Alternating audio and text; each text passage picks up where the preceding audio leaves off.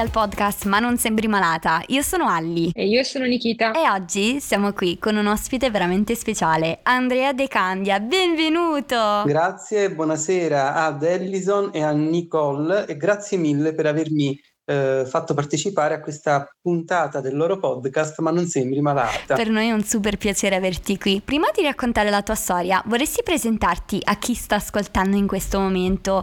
Eh, quanti anni hai? Da dove vieni? Che fai nella vita? Volentieri, allora ho 29 anni, vengo da Napoli e mh, sono insegnante Uh, in questo momento un insegnante molto misto perché faccio sostegno ad uno studente autistico, italiano L2 per stranieri, geografia e poi nel tempo libero è un periodo in cui veramente cerco di viaggiare e di girare proprio da, da matti. Quindi questo è il lobby del momento a fronte di tanti altri che ho avuto nel passato in qualche modo vado proprio a, a mania, fissazioni e una consuma l'altra. Quindi c'è stato il periodo in cui ho divorato libri, adesso sto divorando mete, ecco, come ho più forte, insomma, Ecco, perché chiaramente quando si ha una, una, malattia rara, a un certo punto la elabori e ti metti nella condizione di pensare, ma potrebbe non essere sempre così. E quindi io sui viaggi sto imprimendo una sorta di accelerazione perché in futuro chi lo sa. Ti capisco pienamente quel che dici e ti capisco anche eh, quando dici malattia rara, ma soprattutto ti capisco perché abbiamo la stessa diagnosi. Che diagnosi hai Andrea? La mia diagnosi è eh, quella di mastocitosi sistemica indolente. Eh, la malattia è partita con la sua manifestazione cutanea a 20 anni, dovrei dire 10 giorni prima di compierli, nell'agosto del 2014. E pensa, ero um, ad una spiaggia in serata, io non sono più andato in, in spiaggia, a un certo punto con il tempo ho visto questa cosa come un fatto strano e quindi se in futuro riuscirò ad andare in spiaggia la notte, sarà come superare un trauma. Perché mi sono svegliato dopo quel bagno e ho visto le prime macchie e quindi è stato il primo e il dopo, capisci? E, sì. e, e quindi il percorso che ho fatto è stato, e accade a quasi tutti Uh, coloro che hanno la mastocitosi apparentemente cutanea di rivolgersi a un dermatologo e credo che il primo in realtà si fosse già avvicinato. Prima ha parlato di orticaria papulosa, che credo c'entri molto poco, e si è avvicinato di più con una diagnosi, anche se per quanto mi riguarda approssimativa, di orticaria pigmentosa, che del resto è la definizione che si dà alla manifestazione cutanea anche della nostra malattia quando c'è. E quello che mi rendo conto, perché mi sono rivolto credo a due dermatologi diversi, che mi hanno portato a fare delle fototerapie UV e magari persino a proposito di incompetenza o di sottovalutazione, non ti fanno capire che queste fototerapie in realtà non guariscono e non sbiadiscono le lesioni cutanee, possono dare un effetto abbronzatura momentaneo, ma insomma si può fare poco. E col senno di poi mi sono dispiaciuto di aver speso tanti soldi perché non avevo la diagnosi di sistemica e quindi non avevo il codice di esenzione anche nella sanità pubblica per sei eh, sedute di eh, fototerapia a più di 50 euro. E no, per non avere risultato. Sì, è così, Nicola, è così. E, e, quindi i dermatologi mi hanno fatto perdere tempo, ma chiaramente facevano il loro dovere con quello che potevano. Quello che auspico che anche i dermatologi conoscano bene la malattia, ma che non si limitino soprattutto in presenza di un adulto, dato che nella maggioranza degli adulti la patologia evolve con i suoi tempi da cutanea a sistemica, e spingano a rivolgersi ad altri professionisti, l'allergologo e l'ematologo, perché la mastocitosi alla fine è un blood disorder, un disordine del sangue e quindi una malattia ematologica basata sull'anomala proliferazione di questi globuli bianchi che sono appunto i mastociti, che per un motivo sconosciuto si infiltrano eh, sulla pelle, ma soprattutto eh, anche sul midollo osseo, sulla milza, sul fegato, i linfonodi, il tratto gastrointestinale e potrebbero perciò, soprattutto quando si infiltrano negli organi, alla lunga anche comprometterne la funzionalità qualora la concentrazione dei mastociti sia massiccia. Se non conosciamo ancora un'origine ed è probabile che non sia condivisa da tutti, ehm, il motivo scatenante, intendo, eh, che può essere uno forte stress, un lutto, molti ad esempio sanno associare la comparsa della mastocitosi o credono di poterlo fare ad un lutto, ad un dolore, io no, in quel periodo facevo le nottate su degli esami, cioè sufficiente, o magari il dispiacere che mi aveva dato un familiare, un'amica, mi ricordo, però molto, come dire, eh, blandi come dolori, quindi non erano grossi. Sappiamo che appunto alla maggioranza degli adulti, anche una parte in realtà dei bambini, alla mastocitosi si associa la mutazione di una sequenza del gene SIKIT. Chiaramente adesso specificamente non, non mi viene. E quindi i sintomi sono vari, io a questo punto mi limito più a parlare di me, eh, perché a un certo punto, anche volendo, mh, il percorso è stato particolare e me ne sono reso conto a posteriori. Vivere i primi 7-8 anni già con qualche migliaio di lesioni cutanee, non soffrendoci, perché ero una persona che leggeva di più, studiava, ero più cerebrale quindi non mi soffermavo tanto sulla, sulla pelle, sul corpo, eh, ero indifferente, ero neutrale, ritengo che in realtà questa comunque sia una buona posizione mentale, ma quando poi eh, perché bisogna andare da un allergologo e da un ematologo? Perché ti fanno arrivare appunto attraverso eventualmente una biopsia eh, del midollo alla diagnosi di sistemica, di mastocitosi sistemica che è confermata appunto dalla presenza o meno della mutazione di questo gene. E poi eh, ti indirizzano a degli esami che si devono fare. E quello ad esempio che mi sono reso conto era che appunto avevo un quadro eh, di osteoporosi non avanzatissimo ma che rischia di progredire se io non prendo qualcosa che lo argini. E vedremo insomma poi eh, a dicembre avrò un esame importante in merito, se con questo farmaco l'osteoporosi è almeno stabile. E, ehm, e, poi capisci anche in fondo i sintomi che a me non sono stati eh, crudeli, la mia sensazione è che sia proprio partita come cutanea, non ho la prova di quando si sia evoluta in sistemica, anche se ehm, il discorso qual è? Che io da un anno a questa parte ho iniziato a soffrirci dentro, che quando ti arrivano al volto capisci che non si torna indietro, gli anni con le macchie iniziano a essere troppi, sai dell'osteoporosi e cominci a sentire delle rigidità e che mi sono state poi diagnosticate da una fisiatra come artalgia e dei momenti di stanchezza eccessiva, e penso all'estate, il caldo magari può abbatterti, eh, allora lì cominci un po' a essere spinto a un'elaborazione, a un confronto doloroso con la tua malattia, diciamo, e capisci che anche nel mio caso, che era partito come fortunato a eccezione dell'aspetto esteriore,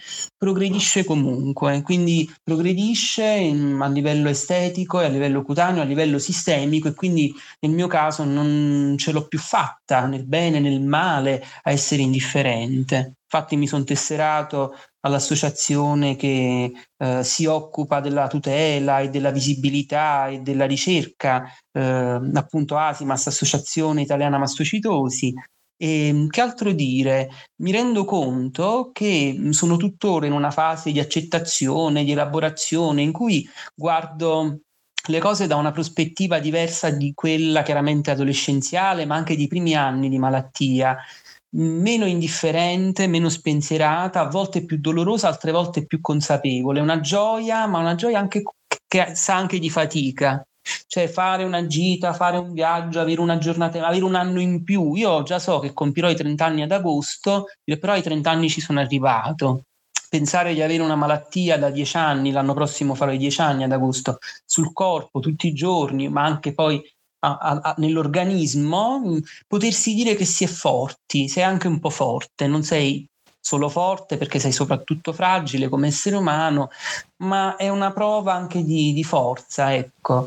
E, ehm, vabbè, diciamo che poi sono stato discretamente fortunato a un livello sociale, nel senso che commenti, cose, alcune ti arrivano, pochi hanno quella capacità di non gettarti né il pietismo né la sminuizione, perché è molto facile sminuire molto, perché anche nel mio caso no, era così visibile la patologia, mezza manica, ah sono solo macchie, cioè questo è quello che può pensare una persona che non conosce la patologia E, e poi, come dire, uno comincia a guardare anche oltre il lato estetico dentro di sé, quello che va, quello che funziona, e rispetto alla patologia, e rispetto ad altre patologie che potresti avere che non hai, mm, e rispetto alla vita in generale. Cioè pensare che su delle cose me la gioco, pensare che quando magari qualcosa ti è stato tolto, e tolto per così dire, e tu non hai avuto scelta e non avrai scelta neanche in futuro, Nicolo lo sa molto bene, mm, è una cosa che mi sto ripetendo spesso, magari la ripeto anche agli altri se proprio l'argomento è quello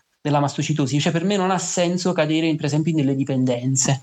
Quando tu appunto hai avuto una cosa che ti ha dato la vita, che avrà il suo corso e non ne hai il minimo controllo, ecco, controllo, frustrazione, anche macchia, aspetto estetico di cui Nicola ha parlato, e, però il discorso dell'osteoporosi c'è cioè, più importante, e, eccetera non vuoi farti del male attraverso cose che puoi evitare, che sai benissimo che puoi evitare. Quindi io già prima non ero quello che fumava o beveva alcol, non, non, non reggo le, le, dipendenze stesse, non le reggo, forse Beh. loro non reggono me, e quindi figuriamoci se ritengo già una mastocitosi sistemica indolente sufficiente a farmi capire oggi con chiarezza questa cosa e a farmi evitare a farmi evitare questa situazioni di male, quello a cui do valore. Io già sto, pensa, da insegnante, iniziando mentalmente a programmare l'estate. Così ho fatto con la scorsa estate e, e, mi funziona perché io cerco le, prime volte, io sono innamorato delle prime volte. Queste stesse prime volte che sono meravigliose, che mi porto dietro, potrebbero non tornare più. Non so come spiegarlo. Io due anni fa, dico Beh. tu provaci, ti dico io due anni fa ce la feci a fare nudismo, chiaramente in spiagge autorizzate due volte e il mio ultimo pensiero erano le macchie. Una roba incredibile per come sto io, soprattutto di, di schiena, averlo fatto perché lo volevi fare, perché volevi sentirti libero così. E in una delle due non ho notato morbosità, era talmente naturale perché tu puoi notare anziani, corpi andati anagraficamente, quindi in realtà c'è questa varietà di corpi, tant'è vero che per me la prova costume è una sciocchezza perché pone dei canoni e quindi delle discriminazioni. Dovrei, essere, no, dovrei non superare mai la prova costume io, dov- come le persone obese, transgender, non, eh, senza un atto, non dovrebbero superare. Vero. Già ha più senso parlare per esempio di prova allo specchio, perché almeno due momenti per me sono stati bruttissimi e questo in realtà mi hanno però spinto a creare delle piccole iniziative, un gruppo WhatsApp, a scrivere dei post sulla pagina Facebook, a tesserarmi, perché se una malattia non guarisce, non ne hai il controllo, ti prende il corpo, si vede, cioè è molto facile cadere nella frustrazione. Infatti, riprendendo l'argomento, auspico che i medici, consapevoli, consapevoli del fatto che si occupino molto di più delle forme aggressive, eh, che perciò la parte cutanea sia solo appunto eh, un lato, eh, accennino quantomeno comunque a un lato di insoddisfazione, di frustrazione, di, di, incomprensione o di solitudine che già la forma cutanea ti può dare. Questa sensazione di sentirsi dal punto di vista cutaneo appartenere neanche a una minoranza ma a una minimanza sociale, di camminare per una strada, di percorrere, io lo feci a giugno scorso, quando avevo già iniziato a elaborare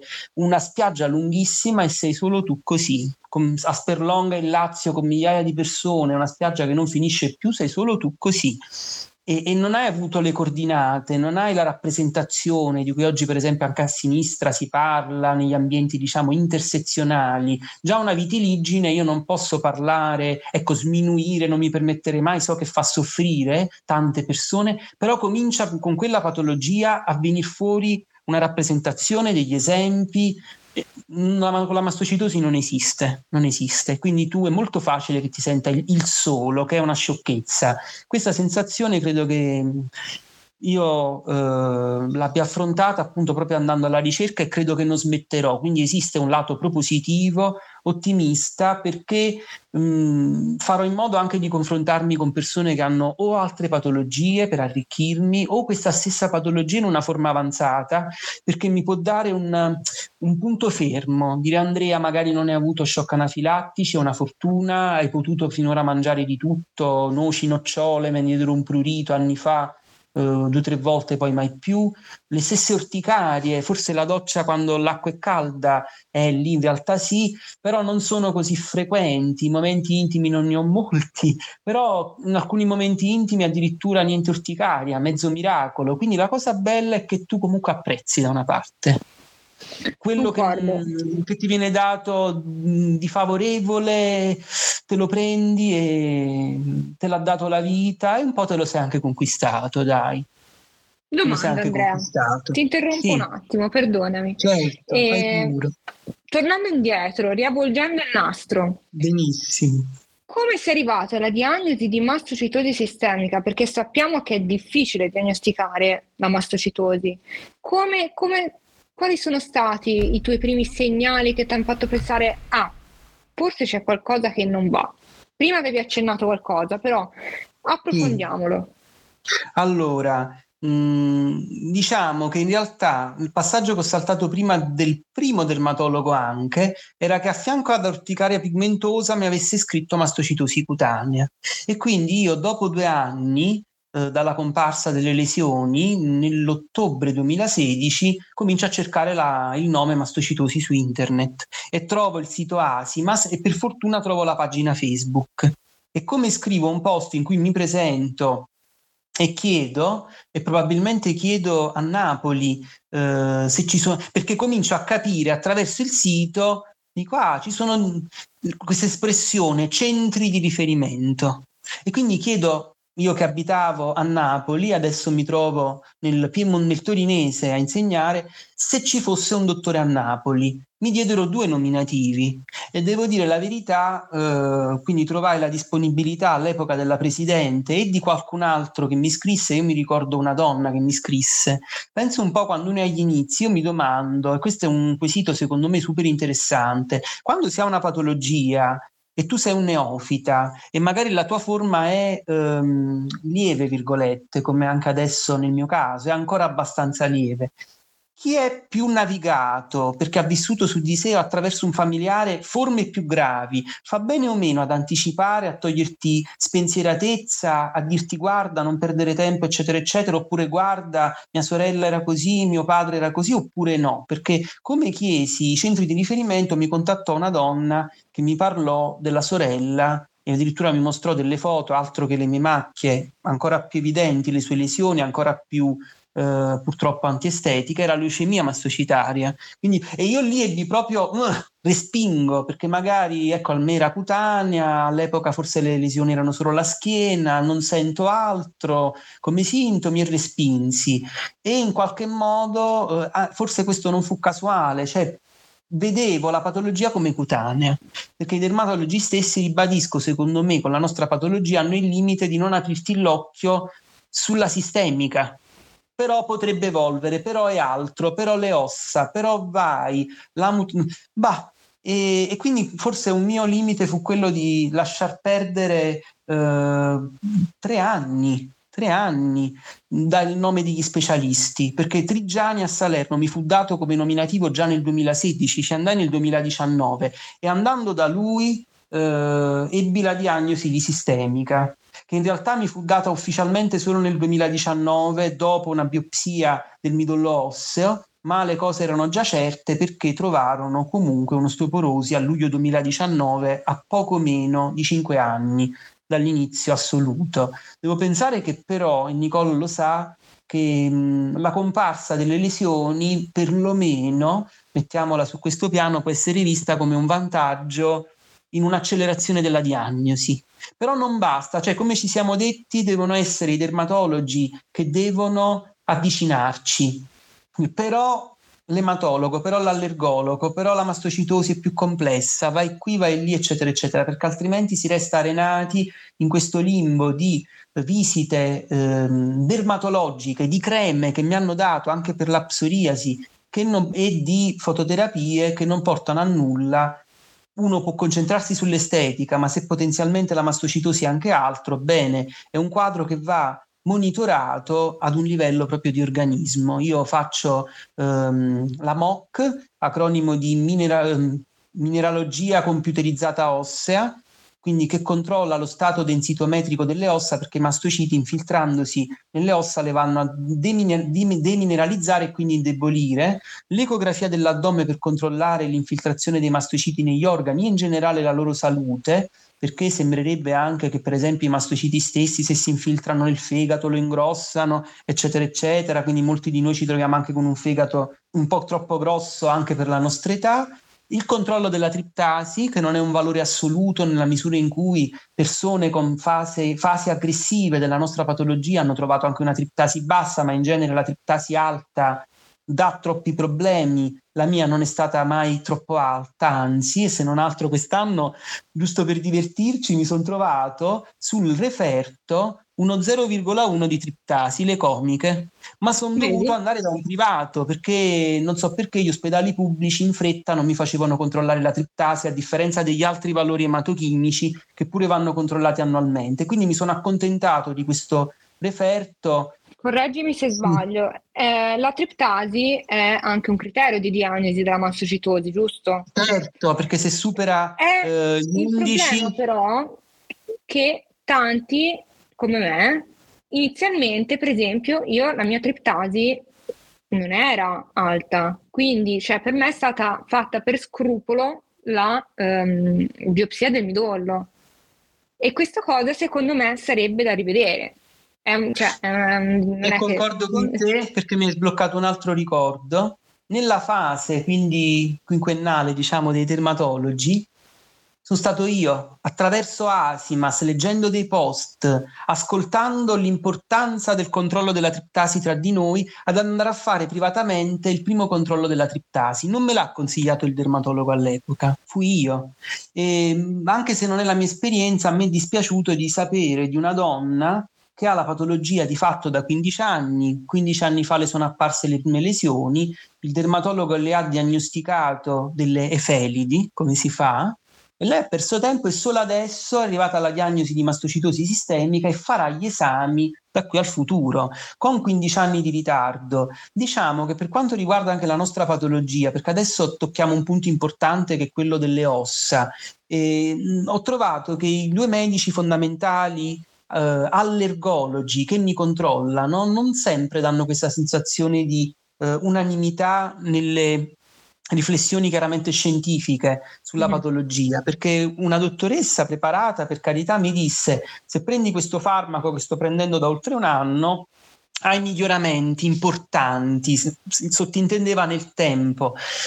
Un altro dottore che in realtà è proprio il luminare della mastocitosi in Italia e ha voluto anche la fondazione della nostra associazione ha detto no, il miglioramento nel tempo è eccezionale dello stato densitometrico delle ossa.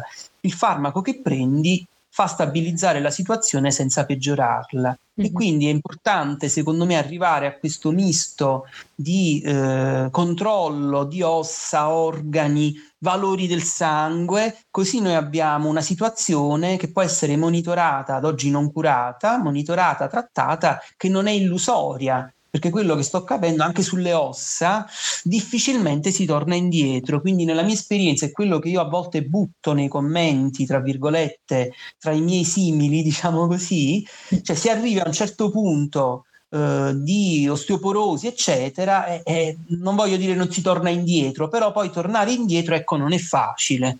Quindi questa situazione eh, in cui il paziente è portato a non sapere, a non essere indirizzato mh, mm, nel modo giusto, fa sì che alcuni aspetti anche della nostra mastocitosi, laddove non sia, virgolette, aggressiva o maligna, si protraggano e comunque poi viaggino no? incontrollati e non possiamo almeno stopparli. Io vorrei fare in modo banalmente che se potessi parlare con altri, eh, di fermare, guarda, secondo me la MOC che controlla lo stato densitometrico delle ossa è la prima cosa che devi fare, perché non, non si torna tanto facilmente indietro, lo saprà anche Nicole comunque. Eh, sì, sì. Questa sensazione io... comunque di, di, porosità delle ossa, di, di, rigidità, di portarsi un peso nelle ossa in più, cioè come se fossero voi più pesanti, voi più rigide, porose al tempo stesso. Poi chiaramente con la mia patologia mi scontro non troppo, però vedi nell'ultimo anno e mezzo, perciò ho detto ho perso la spensieratezza, tachicardia non troppa ma c'è stata, la stanchezza che è una reazione a catena, nel senso che io mi stendo sul letto, le ossa e tutto il corpo è come se si cristallizzasse, hai fatto mezz'ora di riposo, ti saresti riposato, mm, cioè più ti riposi più ti puoi sentire stanco. Il letto diventa una calamita, il tuo corpo diventa una calamita inchiodata al letto e come poi sei riuscito ad alzarti hai scongiurato diciamo un problema. Molte volte nell'ultimo anno e mezzo, ecco, il massimo eh, della rigidità l'avevo al mattino appena sveglio, mm, come dire, le, credo le, le, cosce, i piedi, più questa parte inferiore. Qualcosa lo sento, come si dice, alle braccia, devo dire non troppo, e devo dire un qualcosa di anche un po' antipatico, perché se insegno, magari faccio sostegno, devo guardare.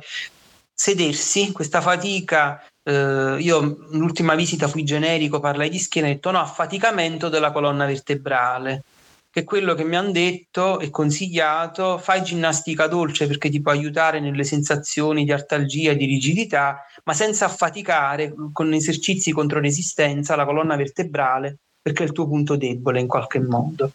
E quindi è questo. Quindi mi ritrovo eh, in un anno e mezzo con delle situazioni che si stanno muovendo, per fortuna piano, per fortuna non in modo eh, insistente che oh cavolo, nel senso che anche le lesioni stesse mh, mm, prendo il periodo ottobre-maggio, ti vesti più lungo e la possibilità di ignorare, però ci sono stati, mi ricordo l'estate 2022 molto tormentata, cioè, uno pensa, cioè ti svegli e ti trovi sempre, sai che tutto il corpo, ma anche le braccia in estate, cade continuamente l'occhio.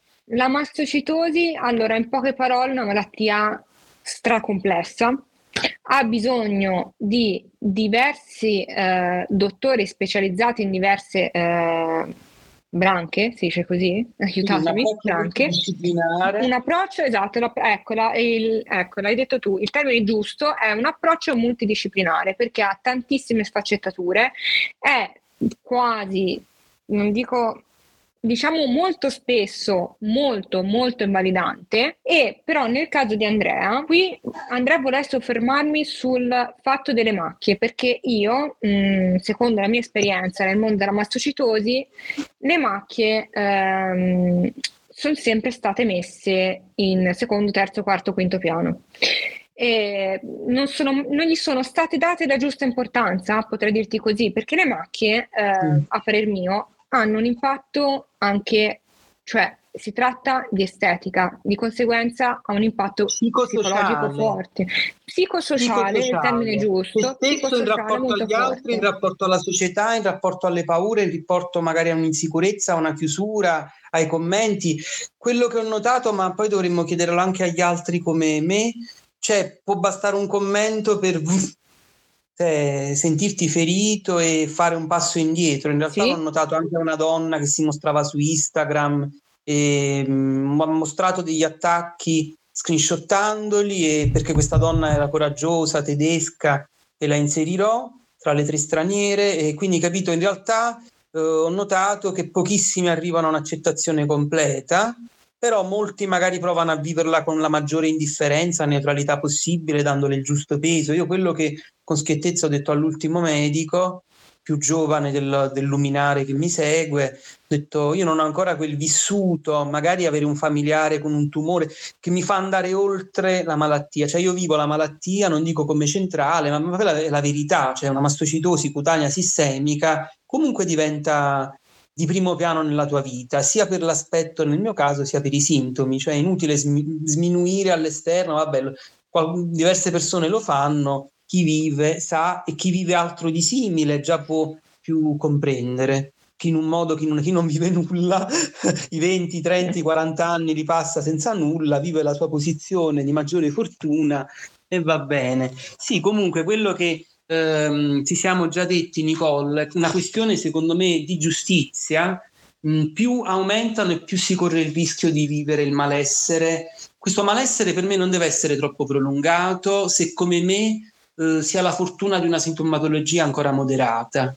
Cioè io sto iniziando a capire, no Andrea, non, non, è giusto, non me lo merito, se in futuro accade questo a me, alla mia famiglia, alla mastocitosi stessa che peggiora, mi è servito, forse non mi ha fatto sempre piacere, magari ricordo un episodio di persona con sindrome di attivazione mastocitaria, subito come mi ha visto alla riunione, ci siamo messi a un tavolo, ah la mia è molto peggio, però non vivi una macchia, cioè non è quello però, il modo. Eh, secondo me ciò che si sbaglia, e non parlo solo per la mastocitosi, ma anche per altre malattie in generale, proprio. Sì.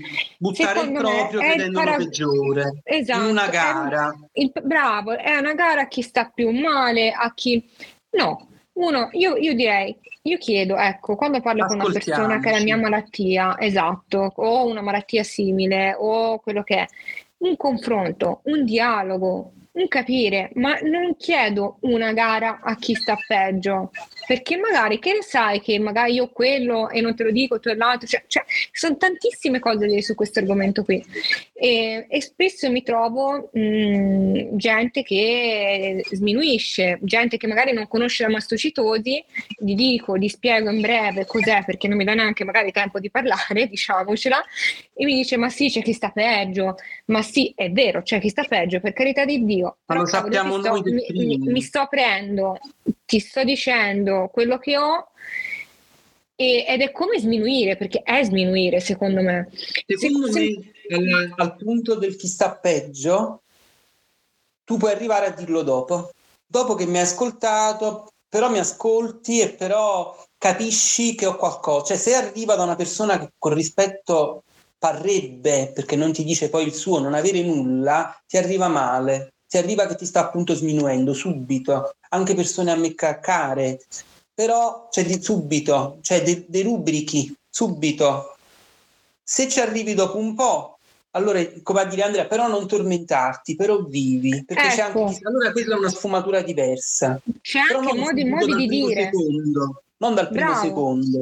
Ci sono modi di dire, per esempio, come hai detto tu, Andrea non tormentarti, viviti, è già diverso, cioè è già diverso, perché come l'altro giorno si parlava con Alli ehm, e si parlava insomma con, um, con uh, un ragazzo di cui ora non posso spoilerare perché se non faccio spoiler però vabbè si parlava eh, di eh, come lui mi ha fatto ragionare sul sì, ok, essere coscienti, consapevoli di ciò che il futuro può riservarci, uh-huh. che è la nostra malattia intendo, o malattie ehm, insomma simili, diciamo così, però concentrarsi sul presente, su quello che stiamo vivendo. E non è facile comunque arrivare a questa consapevolezza. Mm-hmm. e secondo me ci vuole del tempo, per, ci vuole del tempo, bisogna permettersi di darsi tempo e non arrabbiarsi con se stessi perché magari non la pensiamo così o perché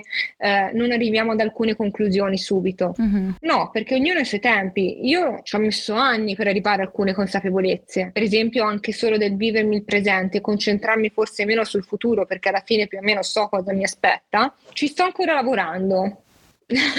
ecco, però sto cercando di vivermi più il presente. Ho notato che ad esempio mi godo più le piccole cose cose che, cose che prima davvero non, non guardavo neanche.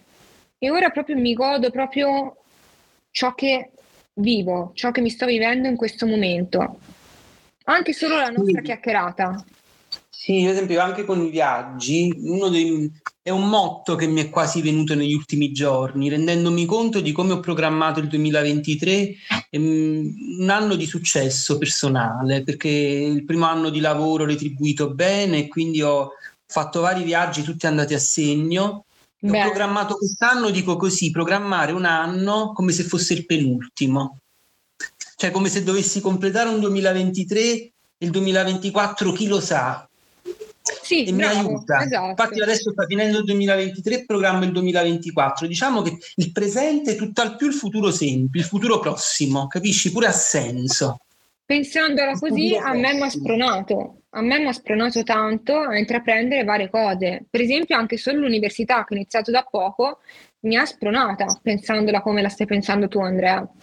Quindi eh, anche un po' più proiettati, perché per pensarsi senza futuro a volte c'è. Eh, bisogna comunque anche avere... tragica. Esatto, esatto. E, sì. Ah, dicevo, poi la questione delle lesioni, la questione sì. estetica, ma non capitava, io mi ricordo per esempio, parliamo di questo aneddoto personale, mi arrivano al viso, la tentazione quella di nasconderli. Io l'anno scorso trovai un te lo trovai io e fu una risposta a un dolore, a quel tormento, soprattutto sulla schiena, le altre parti quasi ok, non mi piace, però non arrivo a soffrirci.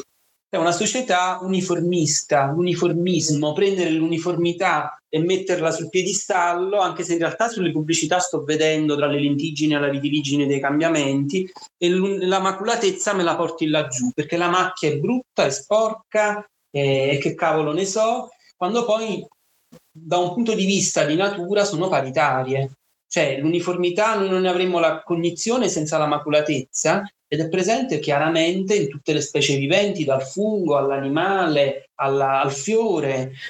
La maculatezza è ovunque, però l'essere umano chiaramente la maculatezza c'è soprattutto in presenza di patologie e, e, però noi la viviamo male, cioè una macchia la si deve cancellare. Mi ricordo quando volevo farlo, chiesi a una dottoressa specialista un fondotinta, non mi aveva capito, cioè pensava una crema che le facesse sparire del tutto, no, io volevo solo camuffarle, lì mi sono sentito solissimo, frustra- non capito, dire cavolo, perché penso che sia un po' come banalmente no, la vitiligine, che se ti sta aumentando a un certo punto di raggiungere il viso, tu puoi attraversare una fase, cavolo, di vulnerabilità a te stesso. La vulnerabilità a se stessi. Perciò prima a un certo punto ho parlato più di, di, prova allo specchio che di prova costume, perché io posso avere il momento di dire oh cavolo, mi guardano, non mi guardano, viva la libertà, il mare, l'acqua, la sensazione, il momento. In estate il più delle volte vinco, tra virgolette, ma diciamo che lo specchio con se stessi è la prova più difficile. È una frase importante lo specchio con se stessi, ripeti la, la, la, la, la prova allo specchio è la più ah, importante con se stessi, essere vulnerabili a se stessi. Perché se io sono in spiaggia, sulla schiena ne ho una marea e mi tolgo, non me la guardo più di tanto, oppure mi accorgo che l'acqua è benefica, mi immergo, le lesioni assumono quasi un'attenuazione. Tra sole e acqua c'è questa attenuazione, sembrano più che... Non soffro troppo in spiaggia, cioè parlare di prova costume per me non ha proprio senso ripeto, perché corpi come il mio, come di molti altri, la fallirebbero continuamente e non è una prova, perché anche se esiste l'aspetto sociale, il giudizio, la paura, è in noi stessi innanzitutto. Quindi è più la prova allo specchio ed è più il dialogo interiore della mente che la spiaggia poi in società anche se non nascondo che io da quando ce l'ho che non vado in piscina eccetera ce la devo fare l'estate prossima. Ecco la vita è una e il discorso delle prime volte o delle esperienze inedite quando sei diverso d'aspetto malato raro, malato cronico cominciano ad assumere valore. Cioè è un fatto bello però vedi Nicole sentirsi questa è un'altra cosa che mi, mi dico spesso a metà strada tra una salute piena e una malattia grave. In realtà, al netto di un'estetica, al netto di sintomi, di visite in più pure che ti possono scocciare, fai quello, fai quella. Già se un fratello che non ha niente, risparmiato tutto questo giro di visite. Invece interiormente può essere una, una, posizione in realtà profonda, bella di crescita. Cosa faccio? Cosa, cosa, è importante? Cosa non è importante? Una situazione, una persona che non ti piace che ti, non ci perdo tempo. Comincia, cominciano a nascere in me, a proporsi spesso questi meccanismi. Quindi diciamo di sì, cioè non sono più anche mentalmente, non mi immagino più come sano, magari i primi anni sì, nella forma cutanea o che credevo tale sì, col tempo quindi si crea una consapevolezza che fa anche del bene, che so che se uno raccontasse all'esterno può essere anche preziosa, chiaramente. Diciamo poi il discorso delle macchie, ripeto, spero che ci sia un accenno da parte degli specialisti nei convegni, nelle conferenze, perché puoi essere un po' sulla corda psicologicamente per questo. È una cosa, ribadisco, che chi ha la vitiligine o la psoriasi vede affrontare nei dibattiti o nelle, nei, nei, consulti, nelle conferenze dei medici. Puoi andare anche banalmente su YouTube e vedere che un medico che magari è immunologo, allergologo, ne parla, la qualità di vita, la psicologia, la vulnerabilità. È in effetti misterioso ironizziamoci su, cioè, cosa dovrei dire? Cioè, sono un'allucinazione visiva personale mia, le, le mie 2000-3000 macchiette, al netto del fatto che anche a livello estetico c'è molto di peggio. Tuttavia, magari sei già posto al di fuori, come posso spiegare di una spensieratezza, di un aspetto sano, cioè, e quello che avevo detto anche prima, per esempio a scuola, eh, ho difficoltà. In altri contesti l'avrei di meno. Cioè una domanda significa che io ti dico la verità, mastocitosi, bla bla bla bla, magari cercando di essere veloce, conciso, non ti voglio ammorbare, però è come se ti mostrassi tutto il corpo nudo, perché ho quello che ho, so quel che ho, so quel che ho, quindi è come mostrarsi nudi completamente. Quindi ancora devo, dovrei fare questo step, prendi il periodo di ottobre, maggio, settembre, giugno a scuola, fregarmene e venire a mezza manica, perché già è sufficiente la, l'avambraccio, dirà ah, questo che cos'ha che poi magari possono preoccuparsi, pensarla come una cosa momentanea, non arrivano malattia rara, cronica, invalidante, capite? Giustamente, se non hai l'esperienza non, non arrivano. Però capisci la vulnerabilità, anche magari una negatività in- interiorizzata, chissà che cosa penseranno male di me. Sto iniziando ad aprirmi a volte, non, non, è così per forza. Ho voluto, Nicole l'avrà visto, forse l'avrà visto anche Ellison, fare un primo servizio fotografico con delle frasi, perché ho letto scritto poesia per anni, mi vengono versi, e quindi ho voluto trasformarla in occasione del 20, la giornata internazionale per la mastocitosi, con l'opportunità, cioè ho voluto spogliarmi una persona che mi conosce da poco, e al di fuori, sai, della spiaggia che la maglietta te la devi togliere per forza, associarla alla poesia, pensare, abbinare il linguaggio immagine-parola, foto, scritto, e quindi non lo so, vediamo cosa mi porta il futuro. Esiste questo lato di opportunità che va vissuto, cavalcato, proprio perché mh, adesso esiste una questione di, di, compensazione, di momenti di frustrazione, eccetera, che ci sono stati. In anteprima ti dico, però dovrei dirlo in modo molto scaramantico, sto anche pensando a dei tatuaggi. Quando sono andato a luglio all'ultima visita al dottor giovane, poi anche al più grande, però vedi, è, è incredibile per carità, diciamo, un medico dovrebbe mantenersi professionale, chiaramente non fare insinuazioni o non dire prima del tempo, però non puoi dare per scontato a uno della mia età che non so, 2000 macchie tutto a posto, cioè ho dovuto far capire, ho avuto momenti di disperazione, magari era luglio, adesso non più di tanto, però è un problema latente, perché come potrei andare allo specchio e sorridere, potrei anche disperarmi in un'altra fase, senza contare che se avessi momenti più duri nella vita, quelle macchie uh, le riporterei a, a un negativo, può, accadere. Quindi, quindi pensavo un tatuaggio, loro hanno detto ok, la tua attività mastocitaria non è aggressiva, prova, ci ho detto guardi, tanti, tanti, in Italia nel mondo dicono di averli fatti senza problemi, eccetera, eccetera, perché è molto semplice, ecco, usare la malattia un come un'opportunità, non ci puoi fare niente anche se potrebbero sbiadire, secondo me un 5% stanno pure sbiadendo, le vedo un pelino più chiare, tu non ti dà la stessa aspettativa di vita, è una, una fortuna, lo riconosco, lo riconosciamo, però può esserci la beffa di tenersele a vita e se tu non, non sei sicuro sicuro alla mia età, nelle mie situazioni, di tenerle sempre bene, ci metto io la firma, però la firma ce la voglio mettere io.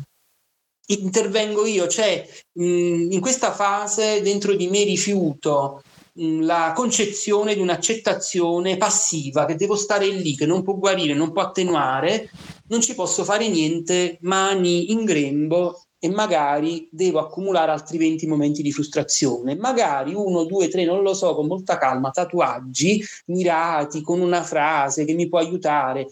L'ho fatto, c'è la mia firma, senza pentimento. Cioè, talmente, cioè, a me è talmente chiara questa cosa, è da un anno che mi ronza in testa, secondo me ci arrivo, perché laddove nella mia vita una cosa si presenta in modo insistente, poi si fa quasi da sé e la devo solo seguire, e, e poi secondo me è anche una bella esperienza, cioè è meglio, meglio, farla che privarsene. Io ho notato un, un ragazzo polacco come noi, anche lui strariempito, però per fortuna ecco meno grave, perché l'apparenza inganna spesso, quindi tanti maculatissimi stanno meno peggio, e ne ha fatti una marea di tatuaggi, proprio... Uff, e, e pare non abbia avuto problemi. Quindi, però appunto il discorso di riprendersi eh, un po' di potere decisionale sulla propria pelle, perché te la puoi vivere molto male se senti di non poter fare niente così e questo. Quindi anche questo volendo, sai, nel 2024 pensare, sai, a questa idea di penultimo anno, così è un progetto, un sogno che ho buttato già nel 2024. Vediamo se nel 2024 faccio un tatuaggio sulla schiena. Se lo fai però mi devi fare lo spoiler, eh, perché lo voglio sapere. no, ah, ok, ok. Primo, pensa, non ho, non ho, un'idea precisa, quindi non, ok. Vabbè, cosa... Ti aggiornerò, facciamo così. Cosa fa cosa. Poi, io ho una domanda da fare che però lascio fare ad Ellie. Solitamente la faccio io, ma questa volta ci invertiamo okay. di ruolo e c'è cioè, una domanda che racchiude diverse domande. Vabbè, Ali, pensaci tu. Ok, allora, cosa diresti all'Andrea del passato, del presente e del futuro? Sappiamo che è una domanda difficile, quindi prendi tutto il tempo che ti serve. Allora, all'Andrea del presente, che tutto sommato stai facendo bene stai capendo che la vita non è per sempre, che va avanti, che non tutto è scontato. L'Andrea del presente, secondo me, giustamente a molte eventualità del futuro non è pronto, ma comincia a immaginarsele, a prefigurarsele per viversi il presente meglio, perché in futuro non puoi sapere allora, quindi essere più presenti nel presente. Quindi questo sì, è una cosa ottima. Cioè, ad esempio, sul viaggio, sul viaggiare è una cosa che ho fatto benissimo, perché se mi trovo, che ne so, in un paesello a insegnare, single, non automunito, veramente, quindi prendere dei bus con gli orari, cioè, però buttarsi, dico io almeno sull'aspetto dei viaggi, appunto concludo per esempio un 2023 ritenendomi soddisfatto, cioè non c'è altro modo perché secondo me nelle vite di tantissime persone la felicità non può essere data a tutti per sempre in modo completo, quindi tocca a noi stessi prendere quei lati che possono darci un appagamento e sui viaggi il 2023 è stato ottimo e continua ad esserlo, mo avrò Firenze il prossimo mese, non ci torno da, da tanto tempo, da oltre dieci anni, per il convegno della Rima, eh, rete italiana mastocitosi, io ci andrò al 99% e quindi approfitto per vedere anche un po' Firenze. E allora, L'Andrea del futuro in fondo non voglio dirgli nulla perché il futuro insomma non lo conosco e quindi non ha senso. Tutt'al più è compensarsi al futuro prossimo. E quindi vai avanti così progettando delle cose che ti diano appagamento, soddisfazione, prime volte e augurandosi magari ecco un decorso della malattia il più benigno possibile che resti grosso modo come adesso. E anche forse all'Andrea del futuro augurerei questo, cioè la rottura di paure, la rottura di schemi, quindi un miglioramento degli schemi propri mentali, una cosa che nell'Oriente, nella meditazione, cioè sei tu e la tua mente, ma la tua mente in fondo non sei tu perché sono un po' i pensieri come nuvole che devi senza, come dire, violenza nei confronti di te stesso, avere più gentilezza forse verso la mente, migliorare il dialogo interiore, forse io questo augurerei all'Andrea del futuro, poi le cose verranno da sé. L'Andrea del passato che ne poteva sapere, mettiamola così, essere più giovani, essere più ingenui, essere bah, vittime, diciamo così, di schemi, di modelli, di pensieri che non erano magari i tuoi, facevano parte di un'educazione, facevano parte dell'ignoranza altrui, dell'ignoranza tua.